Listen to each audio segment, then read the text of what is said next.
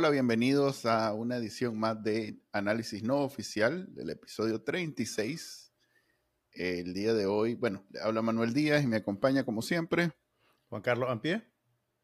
El día de hoy tenemos de invitada una política eh, española que, hasta hace muy poco era Nicaragua. Que va a ayudarnos a interpretar lo que pasa en Nicaragua. Así es, aunque no, aunque no lo crean, ella está muy bien informada de lo que está pasando en Nicaragua, pero a pesar de ser de nacionalidad española, entonces... Eh, no tiene acento español, extrañamente. Para nada, para nada. O sea que va, a va a estar interesante esa entrevista. Pero primero vamos con el trending Nicaragua. Estas son las noticias más leídas en Trending Nicaragua del viernes 19 de mayo. Artículo 66 reporta el anuncio de Rosario Murillo sobre la construcción de un hotel en San Carlos, Río San Juan. El proyecto es desestimado por expertos en turismo. La prensa reporta la cancelación de la Universidad Católica Inmaculada Concepción de la Arquidiócesis de Managua ejecutada en el contexto de crecientes agresiones contra la Iglesia Católica, incluyendo el continuo encarcelamiento de Monseñor Rolando Álvarez. Divergentes puntea con la columna de opinión de Wilfredo Miranda, no es agua helada, o la oposición se une ya, o no habrá transición a la democracia. Los videos más vistos en YouTube. Nicaragua Investiga reporta que Rusia envía equipos militares al régimen Ortega Murillo Café con Voz presenta su jueves de redes y superchats. El podcast Ahora de Artículo 66 analiza la disolución de la Universidad Católica Inmaculada Concepción. Suscríbase a Trending Nicaragua en el canal de YouTube y la página web de Bacanal Nica. Hola, hola, bienvenidos a la sección de entrevistas de análisis no oficial. El día de como les dijimos, tenemos de invitada a una política eh, española, eh, antes, ex nicaragüense, porque Daniel Ortega le roncó que ya no fuera, entonces al igual que muchas personas, entre las cuales estoy incluido yo, pues le quitó la nacionalidad. decir ahora, gracias al comandante Daniel y la compañera Rosario. Que me quitó la nacionalidad a mí también. Por restituir mi derecho a un pasaporte español, después de que mi país fue victimizado por la colonia. Espérate, vamos a, vamos a hablar de esas cosas, pero antes que todo, bienvenida Alexa, gracias por estar con nosotros. No, gracias a ustedes por invitarme. Ya saben que yo soy fan del programa y siempre lo estoy, al pendiente. Y cuando me invitan, yo me siento top. Ok, hoy vamos a tener una, una serie baja en la audiencia de este programa de televisión. Por lo menos en Costa Rica, yo sé que. Y porque nos está. Tenemos ahorita a Alex aquí, entonces no lo va a ver. Estamos. Bueno, no, ah, ok, ok, ok explicar así porque sonaba como que nadie va a ver a la Alexa, pues. No, pues es que ya está aquí, entonces ya, ya. Ya, ya, ya, ya te explicaste. Es como cuando viene. Tenés que trabajar más en el delivery de los chistes, más. Es que soy demasiado meta, entonces no. Pero bueno, gracias Alexa. Y, y, empecemos por ese tema entonces, porque España hace, a ver, ¿cuántos días? Vos debes de ser mejor que yo. Hace unos días, este, le otorgó a los primeros 14 desterrados, a ver, repatrió a 14 de los despatriados, porque les dio patria, pues. Eran despatriados, así lo puse yo. No, que repatriar es cuando alguien regresa físicamente a la patria donde pertenece. entonces, así que no los repatrió. Ok, otorgó ciudadanía a los primeros 14 de varios que le han solicitado, creo que van más de 100 ya, o por lo menos 80 y pico entiendo que van. Eh, y entre los primeros 14 a los cuales les otorgó la ciudadanía está nuestra invitada de hoy. O sea que, que se siente ser nacional de España. Volver al seno de la madre patria, como diría.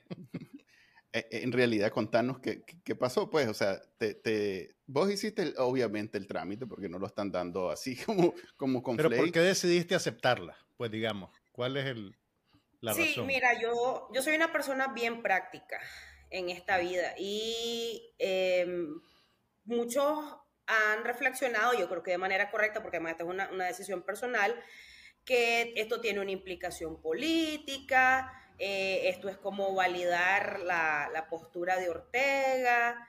Eh, yo disiento porque por mis posturas políticas, yo, o por mis intereses tal vez políticos, yo no voy a complicarme la vida de, más. Y yo creo que si uno realmente quiere hacer eh, una, mantenerse vivo en, en, el hacer activismo, poder ir a los lugares, decir las cosas que necesito decir y tener una calidad de vida medianamente normal, pues nada, necesito ser un sujeto de derecho. Necesito un papel que diga que puedo contratar, recibir contrato, y muy contrario al imaginario colectivo de, muchas personas, a nosotros no nos llegan cheques de millones ni, ni depósitos a la cuenta en automático por existir. Yo necesito trabajar para pagar mis cuentas. Yo no, una, pregunta. Yo creo que parte, parte del problema tiene que ver con que la gente no sabe exactamente qué significa la apatridia, qué, qué, qué consecuencias tiene en la vida diaria y en la vida práctica. Ustedes dos que tienen ese estatus, tal vez pueden dar algunas luces de qué es lo que, cómo te afecta de la vida. O sea, ya sabemos que te pueden sacar, te sacan físicamente de Nicaragua, pero el no, el ser despojado de la nacionalidad, ¿qué implica? Mira, primero la pérdida total de derechos civiles y políticos y más allá de eso, el estatus de protección eh, internacional que podés tener por ser ciudadano de X país. Es decir, no hay un, Estado que te proteja o proteja tus intereses como persona en cualquier lugar del mundo. Y después vienen cuestiones como más prácticas. Em, si bien es cierto, no, los países serios no están reconociendo eh, muchas de, estas consecuencias, bueno, vos vas a un banco y te van a pedir un documento de identificación válido.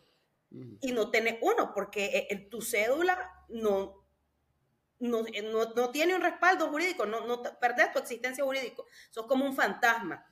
Y sobre todo, y una de las cuestiones de las que menos se ha hablado es que la patridia, en el caso de nosotros, ni siquiera está eh, prevista o está tipificada, tal vez no es la palabra correcta, en la actual normativa de apatridia, lo que conlleva otro montón de clavos, porque por ejemplo, a mí que me acaban de dar la nacionalidad, si a un país de repente, porque yo no vivo en Estados Unidos ni vivo en, en, España, y si viviera en Estados Unidos no puedo solicitar asilo político, porque tengo una nacionalidad en un país donde no se me está persiguiendo.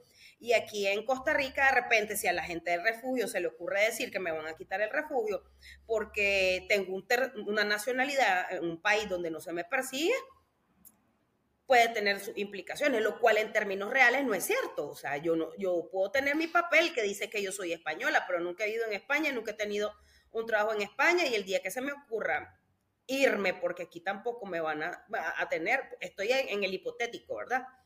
Pues nada, quedo en situación de vulnerabilidad porque con qué arraigo, con qué casa, con qué trabajo. Y creo que son de las pocas cosas de que sí es súper positivo que nos estén apoyando, pero necesitamos acciones sobre todo más conscientes y congruentes de la comunidad internacional, porque es bonito decir, ay, pobrecito, les quitaron la nacionalidad, pero, ajá, ¿y ahora qué? Habla. ok, y mi, mi, respuesta es, este, yo sigo usando mi pasaporte de mentira, pues, este, para Pero no ha hecho ningún trámite particular después de, que salió el decreto ese. Ok, eh, eh, mi, mi, caso es diferente porque yo me fui desde el 2019 y llevo todo este tiempo viviendo en Estados Unidos bajo el, la protección del asilo. Es más, para mí la decisión fue más bien eh, aplico a una de estas ofertas que hicieron los países y por tanto pongo en peligro la protección del asilo, porque la diferencia es que la protección del asilo que tengo yo es a mi familia completa, no es solo a mí, mientras que la nacionalidad solo es a mí que me la están ofreciendo, no me la están, no la están ofreciendo a toda la familia, entiendo yo. O sea, no dice ahí, mete Sí, aplica para el cónyuge y para los hijos menores de edad, que es otra de las razones. Oh. Es menor de edad y al ser madre soltera, su existencia jurídica también pues, está en peligro y uno, pues, uno tiene también que pensar en la familia. Aquí no, solo ustedes se informan, también Manuel. sí, aquí. Ven, ya, ya, ok. Entonces podría ser que. Hmm. Es que según lo que estuve viendo, porque sí, en efecto, existe un grupo de, de WhatsApp de los 94, este, en donde ahí nos hablamos, Alex y todos los demás, eh, no, no entendía yo que fuera solo, o sea, que fuera extensivo para la familia. Sí sé que hay un camino una vez que vos sos nacional para nacionalizar a tu, a tu familia, pero sé que no es automático a todos juntos. Mientras no, no es automático. Así correcto. Ah, pues sí estamos en la misma, en el mismo entendido. Entonces yo veía como un camino adicional al que ya tomé, ya, ya me fueron otorgados los beneficios del asilo, ya estoy establecido, ya estoy endeudado en el imperio, ya no hay manera de que por lo menos en los próximos meses yo diga me voy, y lo cual es consecuencia también de la, de la inexistencia, o sea, mi pasaporte dejó de ser funcional más allá de una identificación como para viajar, pues, desde que yo obtuve el asilo, ya no es un pasaporte, pues yo ya no puedo viajar con él. Entonces, eh, e, eso es una realidad de todos los que están considerando a pedir asilo en algún país, van a pasar sus buenos años en ese país este, establecido. No van a poder andar viajando. Es más, por eso es que en hechos no, no, cambia de país en país eso. no, no, fíjate que eh, eso no es cierto. Lo que pasa es que el sistema jurídico de Estados Unidos es muy específico y particular porque además no estás hablando de refugio, estás hablando de asilo político. En la mayoría de los países eh, a los que los nicas solemos migrar, la figura jurídica que prevalece es mm, la del el refugio y que oh. tiene otras características específicas. Por ejemplo, acá en Costa Rica, aún como solicitante, pese a las reformas que quisieron hacer, eh, sí puedes viajar. De hecho, la, la, única prohibición que establece la normativa de ACNUR como tal es el retorno injustificado al país de origen sobre el cual estás pidiendo, pues, del que estás pidiendo refugio. Así es. Sí, es diferente al refugio del asilo y están así. Y también toma, toma en cuenta que, perdón, el canciller de España dijo que las personas que solicitar, que aceptaran la oferta de la nacionalidad española podían vivir en cualquier país que quisieran. O sea, ya es otra cosa si Estados Unidos te deja o no o con qué estatus entras. Pero la oferta de España eh, no tiene atadura a que te tenés que quedar en España, pues físicamente. Sí, y lo otro es que no, actuar en la emoción del momento. Mira, pa, amigos que tengo que no, no están, no fueron desnacionalizados, en el momento no lo ves, dijeron. Voy, a sacar mi bandera para que Como que te sacaste una rifa. Como que te sacaste una, la lotería. exacto, y no es así de fácil, porque, por ejemplo, al ser, en términos legales sobre todo, un fenómeno muy nuevo, porque los venezolanos lo están pasando hace años, pero es mucho más silencioso, no, no ha sido mediante sentencia, solo le borran el registro. Es más, tengo un, amigo venezolano que yo no sabía que, no tenía, que le habían borrado el registro. Pero el punto acerca de esto, y trae esta discusión a la comunidad internacional, es que el caso nicaragüense es un punto de partida para hacer una revisión en los estándares de refugio y asilo. ¿Por qué?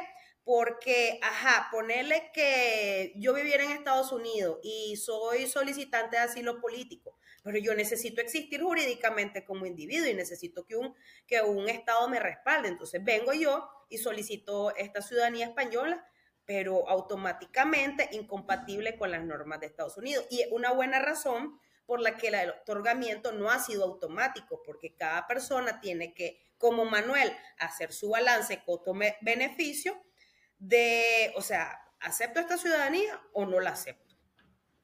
Ok, pero estamos hablando de algo que solo afecta a 94, bueno, no, a, 222 y a 94, hablemos de más algo su familia, y más su familia también. No, no, no, créeme que no, porque es que no pareciera que es algo solo de Nicaragua, ya te dije. No digo de nosotros aquí. Que, sí, sí, no, ya, eh, de hecho es un, algo que puede eventualmente comenzar a afectar a otros nicaragüenses, porque como Ortega maneja Nicaragua como que si fuera su rancho, viene y nacionaliza a quien se le ocurra, aunque esté perseguido por corrupción en su país, lo ande, eh, hay un español, italiano, que es el actual embajador ahorita en España, que hay que ponerle mucho ojo a eso, de que te nacionalizo en tres meses y te pongo de funcionario. Esa, eh, ¿Cómo es que le llamaba vos, Juan Carlos, a esas naciones? Eh, vos le pusiste un apodo. El, combo Funes. el combo Funes, sí. Viene con lo que es su cédula, con lo que es su casa en las colinas, con lo que es su cargo público. Eh, en promoción. Una última pregunta al respecto, porque sí me da un poquito de pena hablar de ese tema, porque solo somos pocos. Pues al final de cuentas, solo somos pocos. No, pero toma en, cuenta, toma en cuenta que esto también siente un precedente. No me siente un precedente que lo, que, lo, que lo pueden duplicar los otros regímenes eh, emergentes en Latinoamérica, pero también sienta un precedente para cómo va a reaccionar la eh, comunidad internacional a este tipo de casos que pasan en otros países, pasa en Venezuela, pasa en Irán, pasa en todo el mundo. O sea que Así que no está solo, no está solo, Manuel. Daniel Ortega es el COVID de, del derecho internacional, porque puso, a prueba los protocolos que existen. totalmente. Su, cuartito de concilio, como el grupo de chat de los 94 de OE, y, y mira, y te sirvió eso para contrarrestar lo que están haciendo eh, esos más en el exilio. De hecho, no es nada nuevo, se llaman estrategias de contraexilio, eso tiene un nombre y es para evitar mm. que la gente que esté exiliada, eh, que son activistas y tal, eh, puedan pues realmente llevar a cabo sus actividades de advocacy, incluso usualmente los targets han sido defensores de derechos humanos o líderes políticos en el pasado. Además, no es nada nuevo, eso lo usaba ya Franco. Vos sabés que China eh, tiene estaciones de policía, entre ah, comillas, en, asociaciones chinas en el exterior. Ayer en la televisión pública de Estados Unidos salió en el noticiero un reportaje sobre un disidente chino que vive en España, que estaba denunciando que estaba siendo acosado por una asociación de chinos en el exterior que funcionaba virtualmente como una estación de policía del partido chino en un país. Sí, sí, eso explotó hace algunos meses. Ay, no es nada nuevo. Miren, para, para no hacerle largo el cuento, esto lo encuentran en el capítulo 8 de un libro de Yoshi Shain y es como un manualito de cómo neutralizar a los disidentes en el exilio. Ya nos van a bloquear el canal por comunista. Ahorita está, está, apuntando el trolito de Telcor que no monitorea. Dice la Alexa, compañera, que busque este libro. no, seguro ya lo tiene. no, no creería yo, fíjate que en lo que se refiere a, literatura, no son muy, no son muy no mucho crédito. no, no, no son muy proactivos con el telcorcito. Hay un, la última pregunta sobre el tema. Me dio la impresión cuando estabas contando tu experiencia que hay alguien que te criticó por ser, o sea, como diciendo, eh, hay que, la gente no entiende, es decir, que has recibido críticas por haber sido despatriada y haber optado a la. no quedarte en la patria. Sí. En serio. ¿Y cuál es el argumento de esa crítica? El primero es, el primero es que, que somos unos privilegiados y que desde nuestro privilegio de haber recibido la nacionalidad no nos acordamos del resto. Y el segundo es de que eh, tomar esta decisión es validar las decisiones de Ortega. ¿Cómo es pues, eso? Eh, es como parte de la tesis de que como es un gobierno ilegítimo, esta acción ilegal e ilegítima que cometió eh, no debería ser este, recibida como tal. Es como, no me importa lo que vos digas porque no sos presidente de verdad.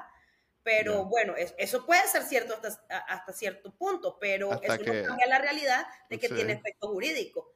Hasta que vas al banco y el pasaporte no sirve y entonces... Exacto, y yo entiendo la, posición de algunas personas, pero al final del día, pues yo soy un, también un individuo y tengo que trabajar y hacer una vida normal.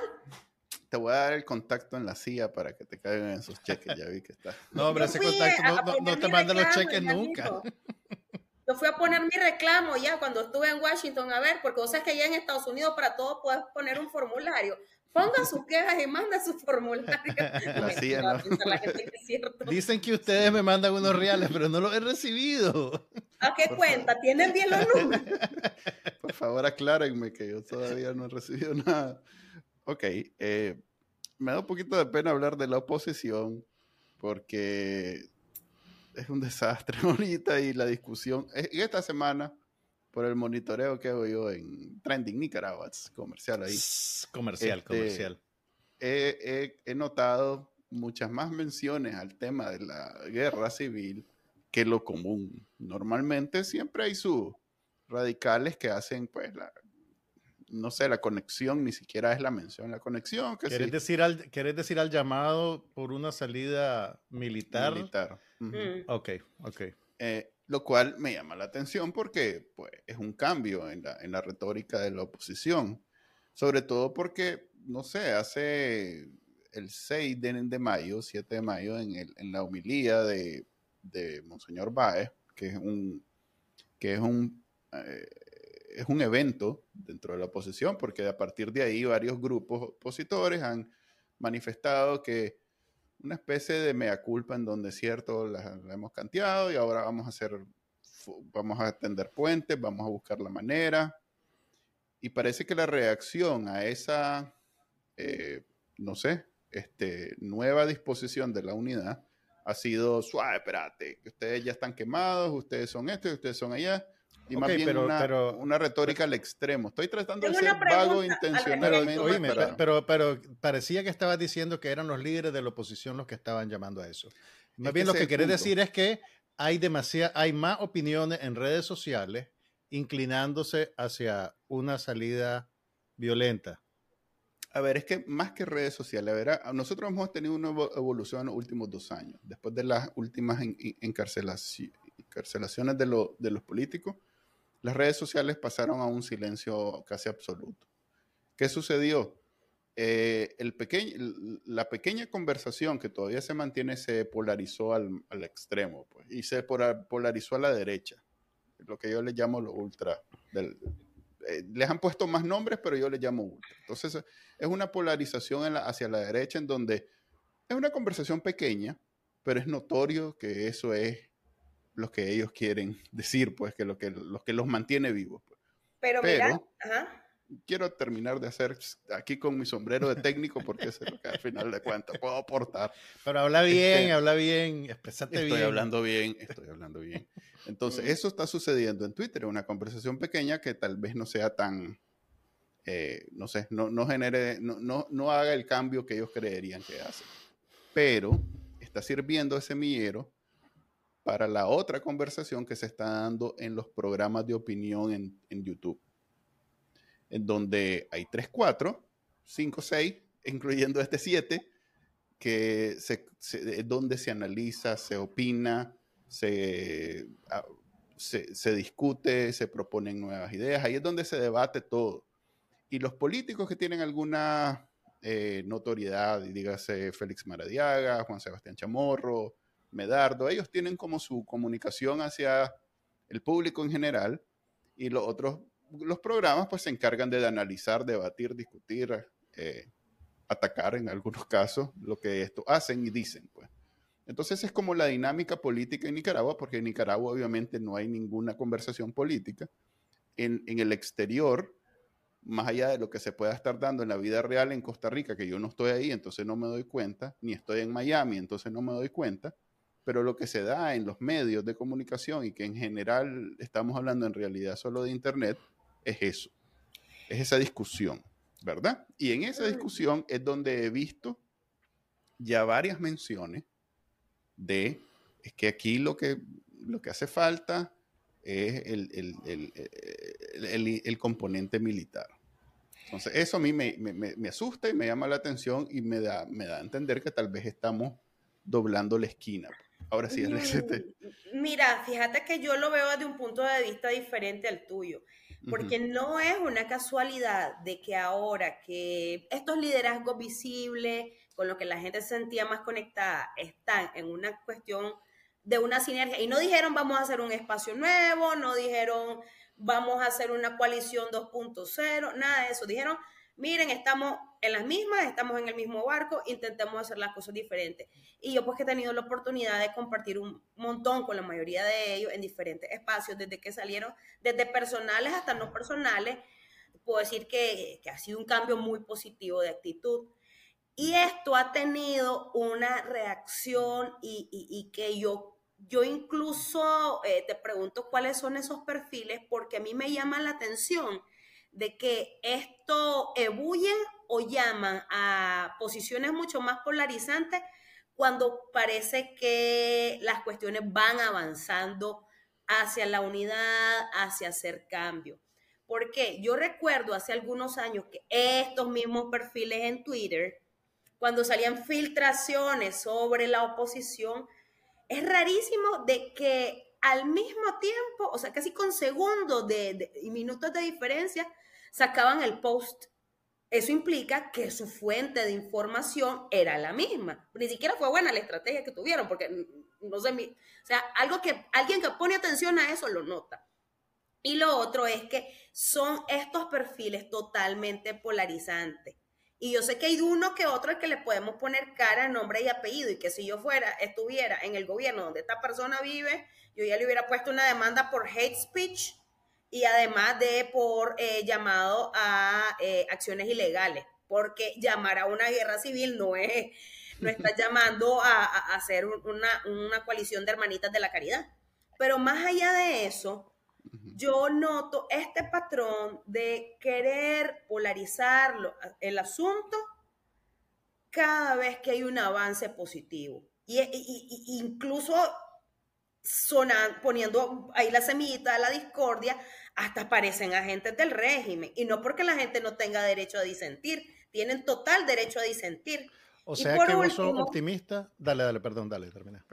y por último, a ese mismo respecto, yo siento, y, por eso yo hago un llamado, incluyéndome, constante, a no dejar el contacto cotidiano con la gente que está dentro, no para organizar una nueva oposición, no para coalicionarte, no para dirigir desde el exilio, que se, eh, la oposición en Nicaragua, no, para tener tu dosis de realidad de todos los días y poder saber cómo está la temperatura adentro, porque si no te desconectas, y voy a sonar bien chocante, pero es bien cómodo desde la seguridad de tu casa en un tercer país hacer un llamado a que otro agarren la arma. Y además, es el terreno del régimen. El terreno del régimen son las armas y eh, los golpes militares. Quiere decir que vos sos optimista sobre el rumbo que está tomando la oposición en términos de establecer una unidad funcional frente al régimen Ortega Murillo. Miren, ustedes saben que yo he estado en casi todos los espacios habidos por haber y procesos habidos y por haber en la oposición y es la vez que he visto mejor a la oposición. ¿Que ha habido mucho fallo en comunicarlo? Sí. Somos muy malos comunicando las cosas que nos, están saliendo bien y tenemos que mejorar un montón en eso. Ok, yo solo quiero agregar que, más como decía, la conversación que se da en Twitter que vos describiste más o menos eh, uno de esos escenarios, no es para mí lo que me llama la atención. A mí lo que me llama la atención es que, como te decía, en estos programas de opinión, en donde en realidad se está teniendo la discusión política, así como este, es como este, nada más que estoy hablando de Santiago Aburto, Luis Galeano, eh, Mesa Redonda, este, Carlos Fernando de vez en cuando, o sea, todos estos programas. Pues. Es notorio eh, cuando ellos de pronto tocan uno de estos temas y la retórica gira alrededor ya de, una cuestión más polarizante y tienen más vistas que el resto. Eso a mí me dice, porque es un voto, es un voto pasivo que no necesariamente eh, e, está. Yo no, yo, no, diría que es un voto, eso no es un voto pasivo, o sea, es. A, ver, ¿cómo te lo puedo decir? Es un indicativo. Es un indicativo del interés de la gente en, en, en, en, algo, a ver, en una noticia más dramática, más fuerte, no digamos, ¿me entendés? no, no son noticieros y recordad que no son eh, programas que, que, te aparecen en la televisión y entonces vos lo, lo, viste. No, yo sé, pero las vistas, son, las vistas son el equivalente. Mira, pues, ustedes son comunicadores y saben esto mejor que yo. ¿Qué es lo que siempre tiene más vistas en, en, YouTube? Las mm. cuestiones que agitan, que son altisonantes. Y antes de eso, vámonos a los noticieros de Nota Roja. Tenían una audiencia, pero aquí. Y lo otro tiene que ver con la desesperación de la gente.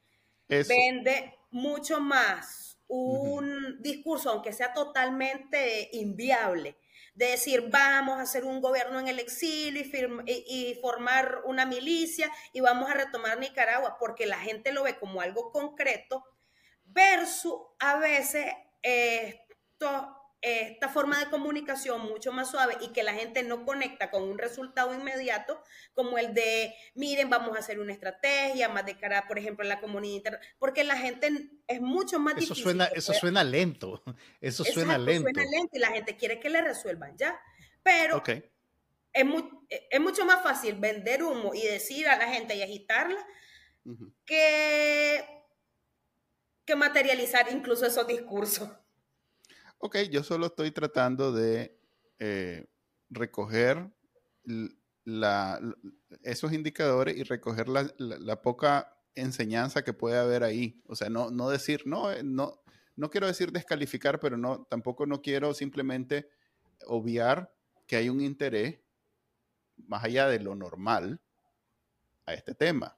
Eso a mí me enseña, me dice algo. Pues. O sea, yo como analista veo y digo, ok, aquí veo este, esta diferencia, esto diferente esta semana o estas dos semanas o lo que sea. Sobre todo porque tuvimos una semana bien lenta en, términos de noticias. Lo que más leyó la gente y le puso mente a la gente fue el robo de la, de la, de la Cruz Roja y de ello que, que, ya comenzaron a, ya cambiaron las cuentas. Pues eso fue como la noticia de la semana. Y, y si, y, si te fijas en, el, en, la, en los políticos organizados, eh, todo giró en torno a la homilía de, Monseñor Baez. Sí, lo que pasa es que hay una gran debilidad y, te la acabo de, decir hace poco. Hemos sido pésimos comunicando a la gente por qué lo que estamos haciendo importa. O sea, que qué le importa a, la señora del barrio que le subieron el queso al doble del precio eh, por qué es importante para ellos que nosotros nos andemos uniendo o por qué es importante que estemos discutiendo eh, con actores de la comunidad internacional ciertas reacciones o ciertas decisiones o incluso el tema de las sanciones. El del barrio te va a decir, ¿y eso a mí qué?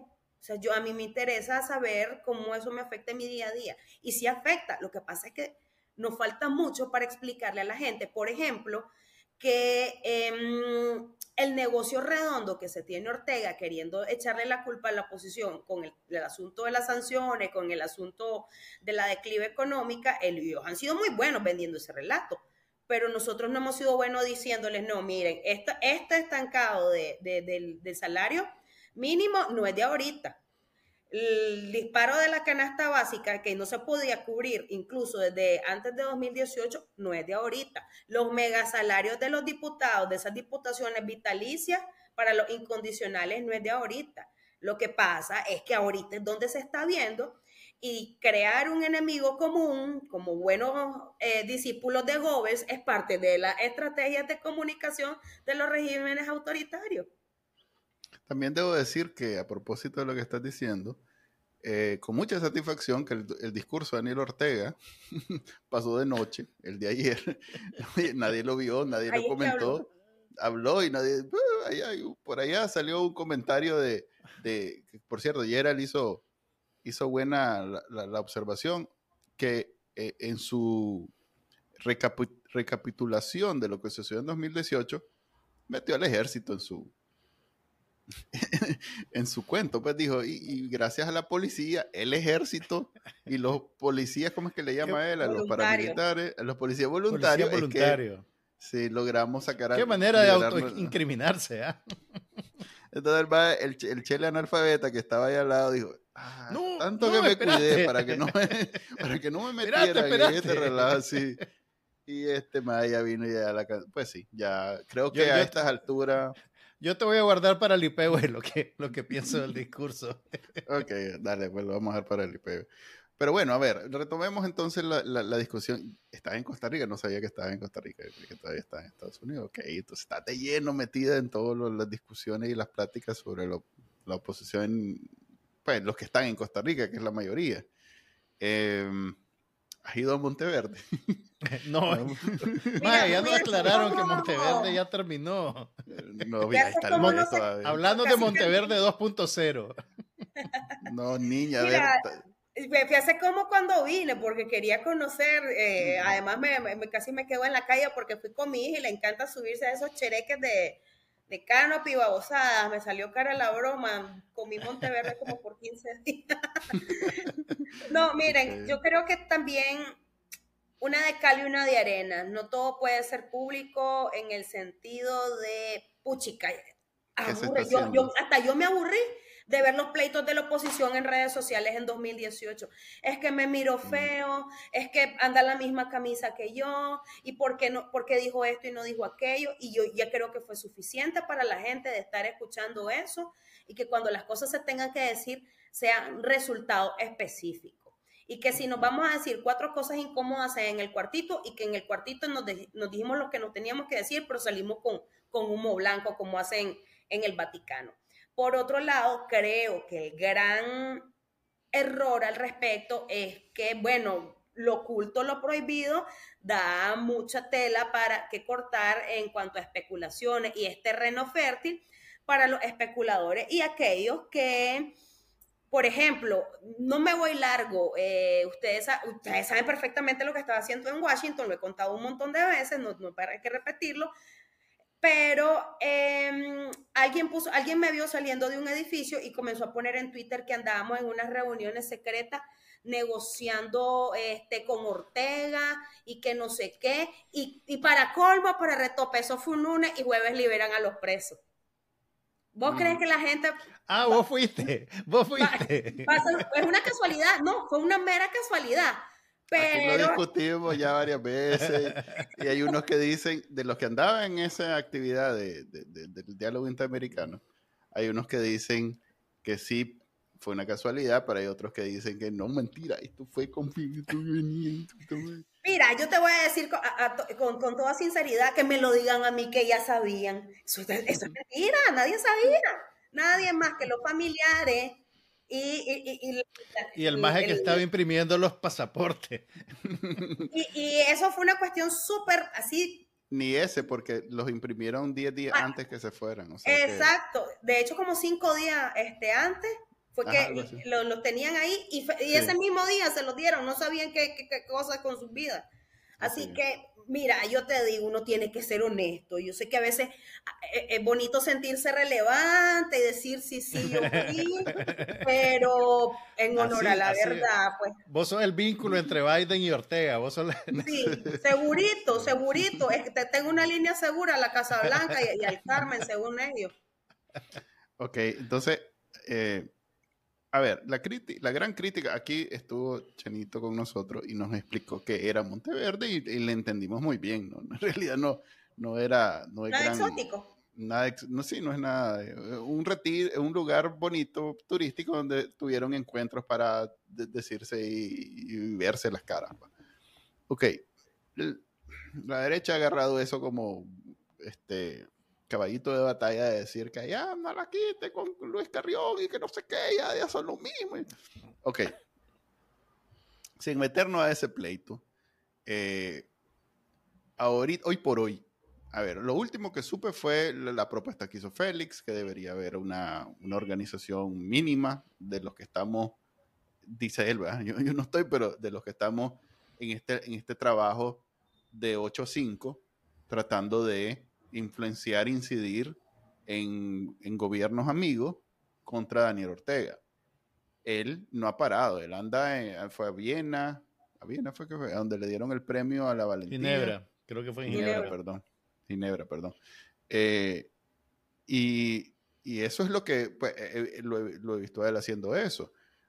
E, esa propuesta que yo pensaría que tenía más sentido primero planteársela en privado, resolverla en privado y una vez ya estuviera montada, decir, bueno, nosotros los que estamos aquí nos decidimos, nos, convocamos, tomamos la decisión y esto somos y aquí vamos a estar, que es algo que discutimos con Félix la vez que vino aquí, lo mismo que estás diciendo vos, que hay una dificultad de la comunicación, que precisamente la, forma más fácil de, resolver ese problema es que si se organizan y se, y pues eso, se organizan, es una sola, es un solo canal, pues, un solo canal hacia afuera.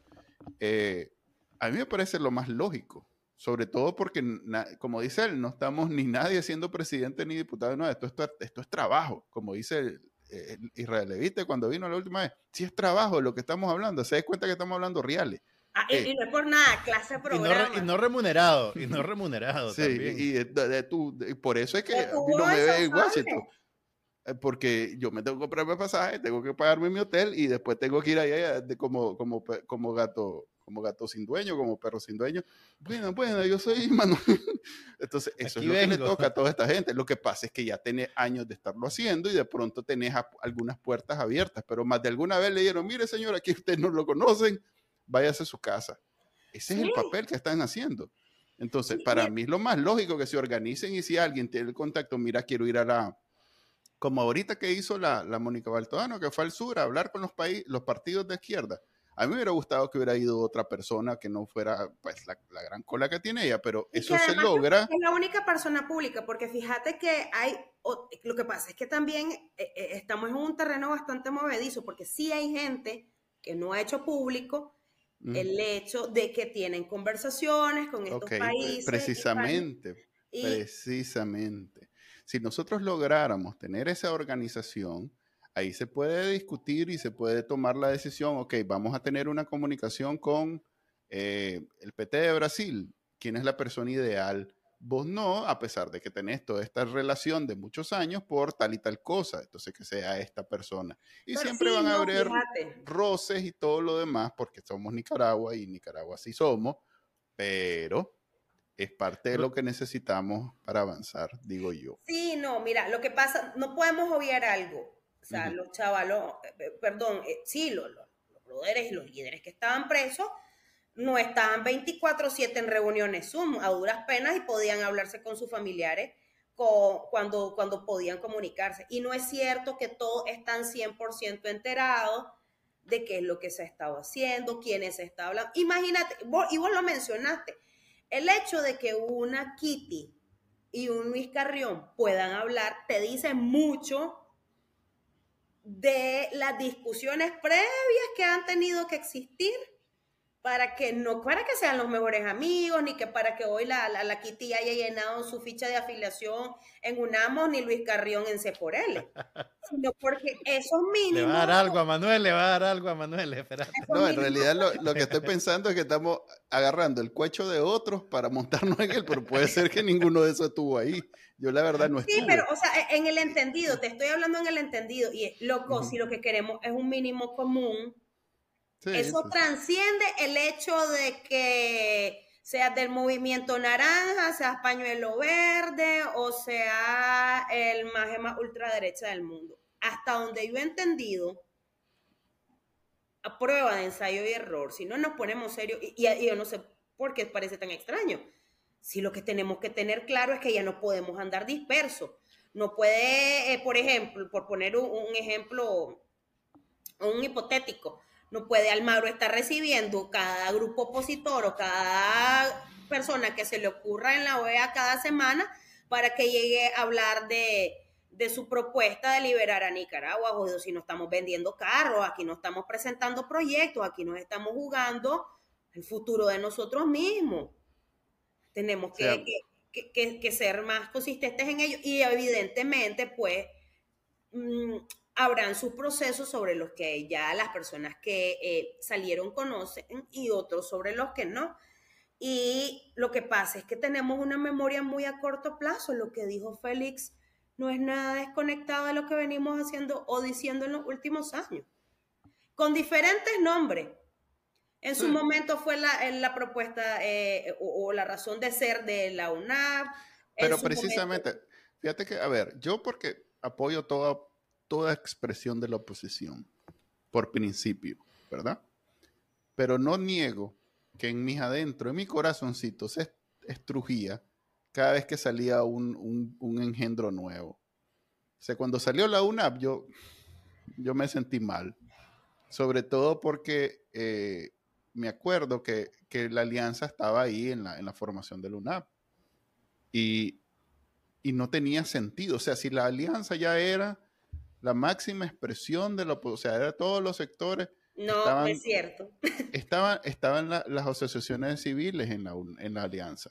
Lo que pasa es que no estaban los que vos querías o los que yo quería. Pero y lo otro es que la alianza fue un espacio que llamó la conferencia episcopal para, un para algo específico, pero eso no implica, y para, desde mi perspectiva, y aunque yo ya no esté en ese espacio, En su momento, esta propuesta, una en la que participaba la alianza, era algo que incluía muchos otros actores y fue bueno Pero entonces, proceso. Por entonces, ¿por qué no deshacer la alianza y convertirse en una? O sea, es que a mí, Porque la alianza tenía una razón de ser y su rol específico era participar en los procesos de diálogo y negociación y cada vez que se convocaba ahí estaba la alianza porque esa era su función. Creo que, a ver, si la, si la, si la oposición tuviera la madurez y la capacidad de, vivir, de, organizarse, de coordinarse y de mantenerse unida, no necesitaríamos diferentes expresiones como esta. El momento que surgió la coalición ya, ya. Pero, ya era el tercero. Fíjate que yo en eso disiento un poco con vos, porque a ver, no todo está, no ha estado todo tan echado al mal. Mira, esto no es hacer maruchan ni, ni hacer tan, no le echas tres cuartitos de agua y, dos cubitos de hielo. O los pones tres minutos en el microondas con la salsita que más te guste. Esto es un proceso. No, sé qué Pero estos son procesos y los procesos. Aquí es de la gasolinera que le echaba. Sí, yo lo hago con el más de la gasolinera. Pero esto lleva su etapa. Y no es cierto que, que la confianza política, que la coordinación, que el poder llegar a los mismos puntos de acuerdo, que son los mínimos comunes, vienen de un día para otro. Y esto no me lo estoy inventando No, pero lo, que yo creo, no puedo creer que voy a decir esto, pero estoy un poquito del lado de Manuel, en el sentido de que no es eso parte del problema de comunicación, digamos, el que toda esta construcción del andamiaje se vuelve el evento principal. Y te lo digo yo que trabajaba en un medio de, comunicación, a mí me costaba seguir la pista de... bueno, en un medio tradicional, ¿verdad? Ya ibas a, decir un medio serio, ibas a decir un medio serio. a mí me costaba seguir la pista de qué organización hacía qué y quién pertenecía a dónde. Me acuerdo que una vez traté, yo, traté yo con lápiz y papel de hacer como un organigrama y, y, y rapidito me declaré en, la inutilidad completa, pues, ¿me entiendes? Porque no podía seguir la lo que he tenido que hacer, pero... no, podía seguir la pista de quién hacía qué cosa. Entonces, pensar que van a haber cinco, seis, siete organizaciones diferentes con tantos cuerpos, o sea, yo entiendo que ese puede ser la, evolución natural de las organizaciones políticas, estoy clarísimo de eso, pero no puede ser ese proceso, digamos, el, evento principal el centro de atención, la minucia, la minucia de la política se está convirtiendo o se convirtió en, en, en, en el evento principal. Eh, sí, sí, totalmente de acuerdo. Eso abona, a, eso abona a, la desconfianza, porque si, si yo no entiendo lo que está pasando, me desconecto intelectual y emocionalmente de eso. Sí, y, por eso te digo que eh, los errores de comunicación han sido serios. Y porque al final del día, al final del día, llamarte coalición, llamarte UNAP, llamarte alianza, llamarte Monteverde, llamarte Monteverde 2.0, llamarte el grupo de los washingtonianos, eso no, le va, no, va, no va a hacer ninguna diferencia. La diferencia va a ser lo que hagamos y que sea coordinado, que sea sistemático, que sea efectivo y entender que también eh, el, objetivo tiene que mantenerse, pero las estrategias tienen que readaptarse. ¿Por qué? Porque el contexto y las realidades cambian y por tanto no hemos estado en su momento a la altura de la rapidez de estas necesidades. Y a veces, por ejemplo, no me voy largo en el contexto de elecciones, siento que hubieron algunas posturas de que hubieran sido fantásticas en un proceso democrático normal. Y es normal que un partido político tenga su línea específica y se cierren esas líneas, pero no estábamos en ese contexto. Lo que queríamos era bajar Ortega de ahí en las peores condiciones, sí, pésima. Y además en el entendido que eso podía ser una herramienta y además ha servido como una herramienta. La gente piensa que fue inútil. No fue inútil. El tipo tuvo que llegar al punto de encarcelar a quien asomara la cabeza para decir que le podía hacer competencia. Y otra cosa en la que hemos sido pésimos comunicándome es comunicándonos, perdón, es en las cosas que hemos logrado.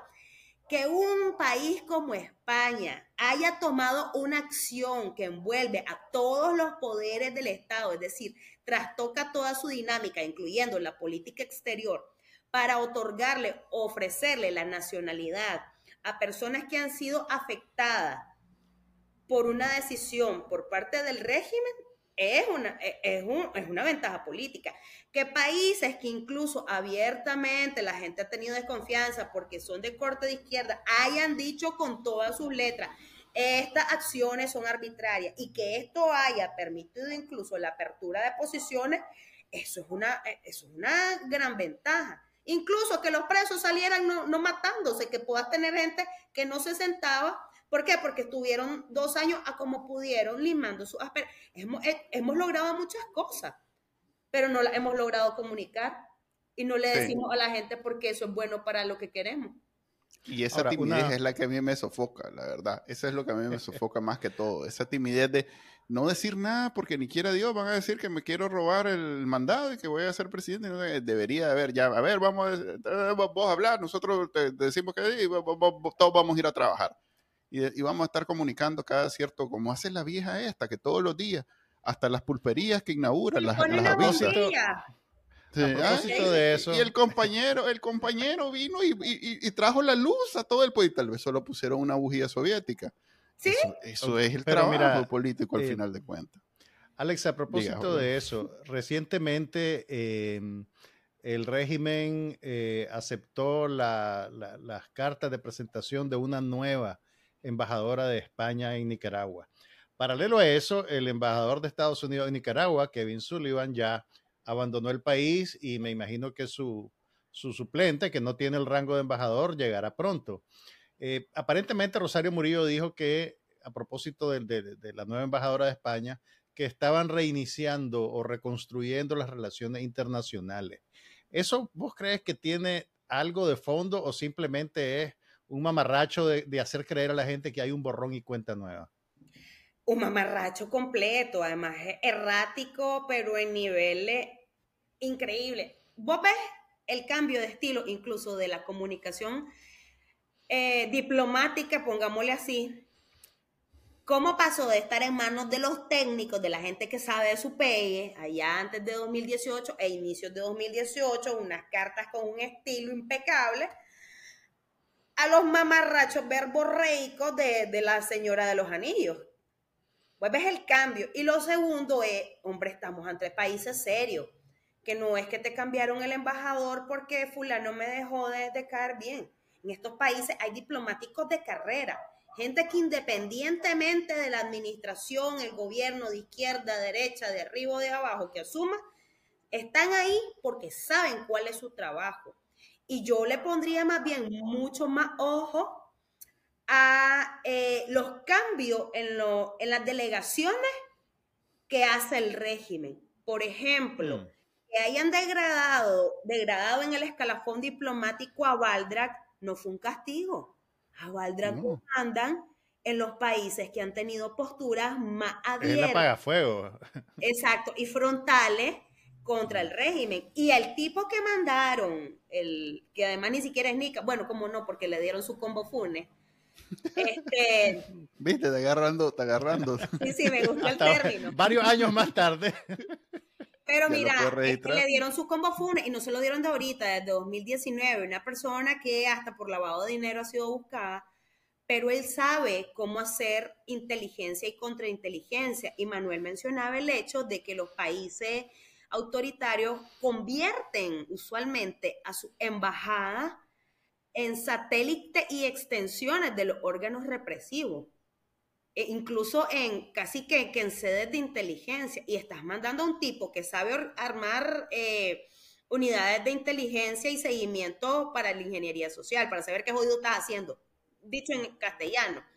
Y lo otro que además sabe cómo funciona el sistema europeo y sabe qué puertas tocar porque la decisión que tomó España en términos eh, de postura de política no fue menor. Y que además, si lo notas, pese a que hubieron muchísimos ofrecimientos, los únicos que pusieron así como manitos a la obra fueron los españoles. Y de eso precisamente es lo que habla la gente cuando pide que la comunidad internacional tome acciones contundentes, más allá de la eh, retórica y las declaraciones en los organismos multilaterales que son fundamentales para un montón de cosas. Es como, bueno, sin violentar o sin transgredir los estilos de la diplomacia, tenemos que tomar acciones correspondientes con las cosas que decimos.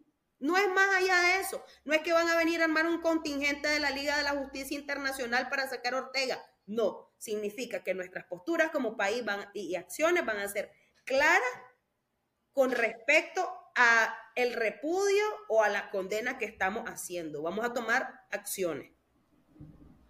Ok, esa es la lectura a lo que está pasando con la embajada de España, que ahorita acaba, pues tu embajada, ya tu ex embajada en España, porque ya no, para cerrar el círculo. Eh, ya tenés el pasaporte yo sigo teniendo pinolillo en la sangre. ya tenés el pasaporte, ya, lo puedo enseñar. Ya tenés el papel. No, no, lo puedo enseñar, no, no, no. Yo quería usarlo de portada.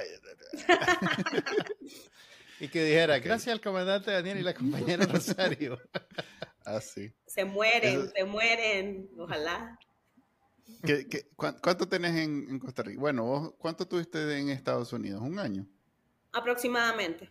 En ese curso, por programa que... Es un programa y de hecho eh, yo he hecho la invitación a que más nicas apliquen a esas cosas. Primero porque entre más a la gente cuál era el programa. Es el programa eh, de becario de la Fundación Reagan Fachel para el Foro Internacional de Estudios Democráticos. Hay muy pocos latinos y los NICAS son los que menos aplicamos.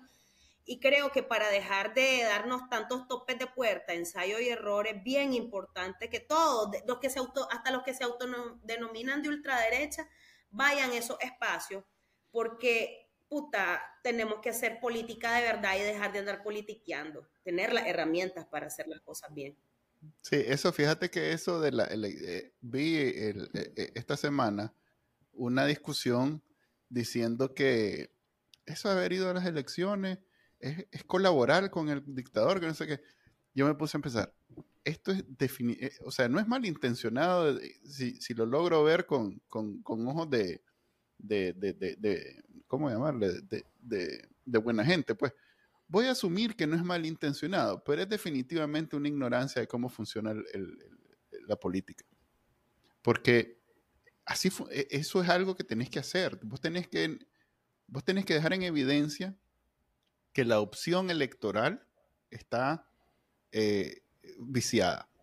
Eso es un requisito para cualquier... Cualquier cosa incluso para llamarle dictadora a Daniel Ortega. Vos no puedes llamarle dictadora a Daniel Ortega si la, opción electoral todavía está ahí y potencialmente funciona. Cuando ya definitivamente probaste que no funciona, entonces ya puedes decir, esta puerta está cerrada. Ese es el mismo razonamiento que está detrás de la gente que te critica por aceptar la nacionalidad española. O sea, es, eh, eh, es, una reacción de, eh, emotiva de que no, no hay, no hay que, como la palabra en inglés es bonita, no sé en español cómo decirlo, no hay que engage con la dictadura, entonces, que va a hacer de cuenta que no existe, no puedes hacer nada. Y lo otro es que también hay que entender que nosotros venimos de una cultura política pues muy poco informada, lamentablemente, donde culturalmente nos han acostumbrado a que todo es al acomodo y no según las leyes. Y yo te voy a ser sincera, yo también tuve mis dudas con respecto si habíamos tomado la, decisión correcta, pero salir del, salir a veces de, ese, de ese globito, de esa burbuja en la que nos encerramos los nicas, te abre los ojos. Tuve la, gran oportunidad de conocer a, a una activista bielorrusa eh, como parte de, mi proceso y estuvieron en las mismas que nosotros. Les tuvieron que meter preso a todos los candidatos y aún así se movilizaron. El camarada Koshenko. El, amigo Koshenko. Por cierto, Bielorrusia, Bielorrusia va a exportar buses y maquinaria a Nicaragua. Imagínate vos. Ya, se juntaron. Eso seguro la, van a cobrar al triple del precio. En la próxima les voy a hablar algo que se llama Autocracy Inc. Cómo lo autoritarios del mundo están haciendo su propio sistema al pelo. Pero más allá de eso, aprender de otras experiencias es importante, sobre todo de gente que está, no es cierto que Nicaragua es el único país del mundo donde te echan preso por salir con una bandera, donde no puedes ejercer los derechos humanos, donde te torturan, te persiguen, te desnacionalizan, te exilian y es importante entender qué cosas le han servido al otro, incluso para ser más cortos y productivos nuestro proceso.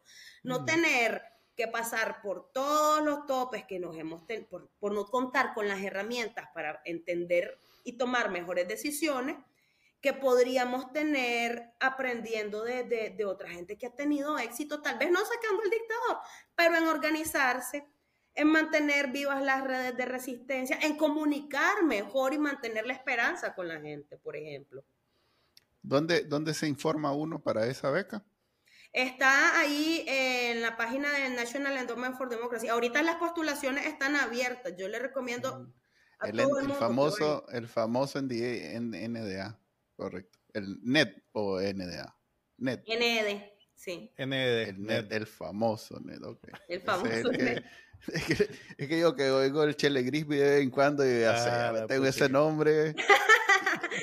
y, eso que dice Reagan es por, por Ronald. Por Ronald Reagan y Dante Fachel, un demócrata y un republicano que fundaron el, o sea que todo eso que le tienen alergia, alergia al, sandinismo desde los 80, están cubiertos porque ahí están los reales de Ronald Reagan. Ahí está la visión. de hecho, es de los dos. Por, eh, por, eso está él. Es, o sea, es, bipartidista. Es, un espacio bipartidista. Ok, muchas gracias, Alexa, por habernos acompañado. Gracias, Alexa haber arruinado tu viernes en este. no, créanme que no me lo arruinaron. No, sí, la, la, Alexa ha estado hora antes, la Alexa ahorita empieza. Ah, bueno, son, ok, está bien. Hay de hecho, un, un curso más bien después. Tu idea de diversión. Hay que revisar tu idea de diversión, Alexa. Sí. Bueno, porque esa, porque esa, porque esa sopa marucha me da a disculpar, pero. tuve juventud, amistades. Tuve juventud y también. La, la, la, Alexa fue pionera, fue la primera que le puso mostaza, pepinillo, sí. salsa de Con todo. con chilito tajín. Sí. Gracias. Gracias. A ustedes, muchachos. Bueno, esa fue la entrevista con Alexa Zamora. Este, actualmente no forma parte de ninguna organización política, pero que siempre está en la jugada y, estudiando además sobre política. O sea, que es alguien que, realmente... Qué mala maña, qué mala maña esa. Sí, que, a nosotros que somos analistas políticos empíricos nos deja mal eso de estar estudiando esas cosas. Sí, no está bien. A mí no, no debería de, permitirse esa... Ok, eso es, eso es trampa, eso es trampa.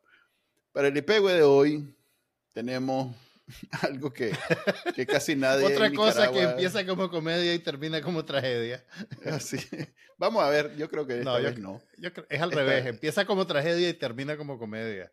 Ok, vamos a hablar de algo que nadie más en Nicaragua habló.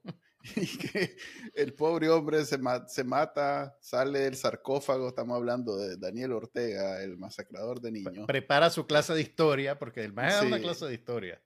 Ahí ustedes creen que está improvisando, pero en realidad pasa estudiando, sí. Todo ese tiempo. ¿Cómo sería si fuera improvisación? sí, realmente. Pero bueno, el, el, el Daniel Ortega celebró el aniversario del natalicio de Augusto Cesandino con una alegre velada mm. cultural. ¿Qué? Nicolás Calderón se llama el hombre. Ah, ok, perdón, perdón. No caiga en la ignorancia de los sandinistas. No me mandaste el, memo. El aniversario del natalicio de Nicolás Calderón, donde dio uno de sus acostumbrados discursos kilométricos, donde interpreta antojadizamente la historia de la humanidad para justificar sus propios crímenes de lesa humanidad. Pero en esta ocasión hubo una novedad. Ajá. Yo creo que alguien le dijo, mira, Chele, bájale el gas a William Walker. Porque extrañamente no mencionó a William Walker. Sus menciones sobre Diriangén y Nicaragua fueron mínimas. Y el verdadero foco de atención estuvo en la derrota de Napoleón durante la invasión a Rusia. ok, pero aquí viene, pero aquí viene como el, el brujuleo histórico del comandante no, hace realmente lo que él cree que está haciendo, ¿verdad? O sea, vos sabés que como, como Rusia y Putin son revoluciones hermanas, sí, ¿verdad? Yo, yo a ver, yo, yo, yo entendí que la mención venía como para decir que a Rusia nadie la conquista. Exactamente. y que nosotros somos como Rusia porque nos trataron de dar un golpe de Estado y nosotros nos paramos, pues, y es como, como los rusos que se le pararon a Napoleón y lo detuvieron, ¿verdad? Somos así. Pero, pero aquí está el, el, el, error en el argumento del comandante. Tiene el argumento. Hay un gran hoyo, que, que, que un hoyo dialéctico. Que pero creo que él lo mencionó. Él lo mencionó y cuando lo mencionó es como cuando vos metes el pie en el charco y decís, ¡Ah! se me mojó y lo sacás inmediatamente. Sí. Ok. En el charco okay, decime, de agua decime si fue esto. Decime si fue esto. El comandante celebró la victoria de Rusia sobre la invasión del imperio napoleónico.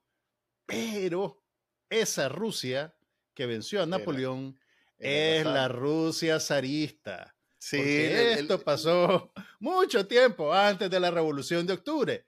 Ergo, era el imperialismo ruso de los zares que se caracterizaba por ser cruel con el pueblo, el enemigo de la revolución. Entonces, el maje cayó en la cuenta en algún momento de eso. Sí, cayó en la cuenta. El maje cuando estaba diciendo que llega, llegó Napoleón y no sabía que el pueblo, no sé y en ese momento estaba Y comenzó a hablar de otra cosa. El maje como que hizo la conexión en su cabeza. Ah, pues no, ah, pues no. no, espérate, ese, ese, era el otro. no, no, no, espérate. Entonces, ahí nomás dijo que, que entonces este, Nicaragua y no sé qué y no sé cuánto. Pero el más ahí cayó en, en, la cuenta de su, de su error en el momento y ahí nomás metió segunda y salió. Nadie le pone atención cuando hace eso. Entonces. Todos los chavalos que están alrededor están. me van a dar camisa, no me van a dar camisa. Yo creo que vos estás siendo eh, demasiado cruel porque realmente la gente sí habló del discurso de Daniel, o más bien habló de el baile de Daniel, si es que le ah, podemos decir eso es cierto, A, las convulsiones que, que tuvo en el escenario. Pues sí, el comandante Ortega, como todo buen político en decadencia, bailó en la tarima con el grupo musical eh, Cadejo 2.0, no sé cómo se llaman, ¿verdad? La comparsa de turno. Y se llaman No son los Mejía Godoy, así se llaman. Se llaman No son los Mejía Godoy, cantando la canción genérica número 325. Y el hombre bailó con todas las muchachas que estaban en el escenario. hasta, la, hasta la cantante, que creo que es una, la, policía del grupo Cadejo, se le apartó, se le apartó rápido, pues, pero, pero él, hizo, él pichó su juego, como se dice. Y también hizo otro, otro, ¿cómo es que le decían los mexicanos en aquel programa? Furcio, le decían ellos, pero los gringos le llaman, lo que hace el, abuelo Biden a cada rato, cuando mete la pata y de pronto dice algo que no debería. Ajá, un, eh, Freudian slip. No. No, ¿cómo es que le llaman? Tiene un nombre en inglés, pero bueno, y metió la pata cuando en las menciones, ya lo dije cuando estábamos con Alexa, en las menciones de quienes defendieron a la patria contra los golpistas y no sé qué, metió al ejército, que era algo que hasta el ah, momento habían tratado de mantener. Lo traicionó el subconsciente. Traicionó. Y, y, ya hizo la mención de la policía, la policía voluntaria, el ejército son los que nos nivelaron, liberaron a Nicaragua de los tranques y después se puso a comparar y le hizo, le dijo a los empresarios este, que seguro estaba lleno el, el, el, empresario, sí, deben haber habido muchos, este, les dijo, ¿y ustedes están mejor con los tranques o están mejor ahora? Y fíjate que yo me puse a pensar, hmm, no está tan fácil la respuesta. O sea, él lo dice como que obvio cuál está mejor en este, pero no está tan fácil la respuesta, porque en los tranques, si bien eh, algunos que, que, todavía pues tenían mercadería ahí que no podían mover y todo lo demás, pero podían vivir. En este momento en Nicaragua la, hay una dificultad importante para ellos, además de todos los que se van, toda la economía como ha sido golpeada, en fin. No lo hagamos trágico, no lo hagamos trágico. No lo hagamos trágico, dejémoslo en esa imagen del comandante bailando Y nos despedimos hasta el próximo martes. ok, eso es baile para vos. Bueno, yo discrepo de ese concepto. las convulsiones. Pues, las, convulsiones, las convulsiones. Las convulsiones del viejito. la gente lo veía y decía, ya, ya se fue, ya se fue. Hasta aquí. Pero no, no, estaba, el ritmo lo había atrapado, como dice Gloria Estefan. Como dice. Este fue entonces el, el, análisis no oficial número 36. Ya saben que pueden verlo, este y todos los episodios en el canal de YouTube y pueden escucharlo en su directorio de podcast favorito. Nos vemos la próxima semana.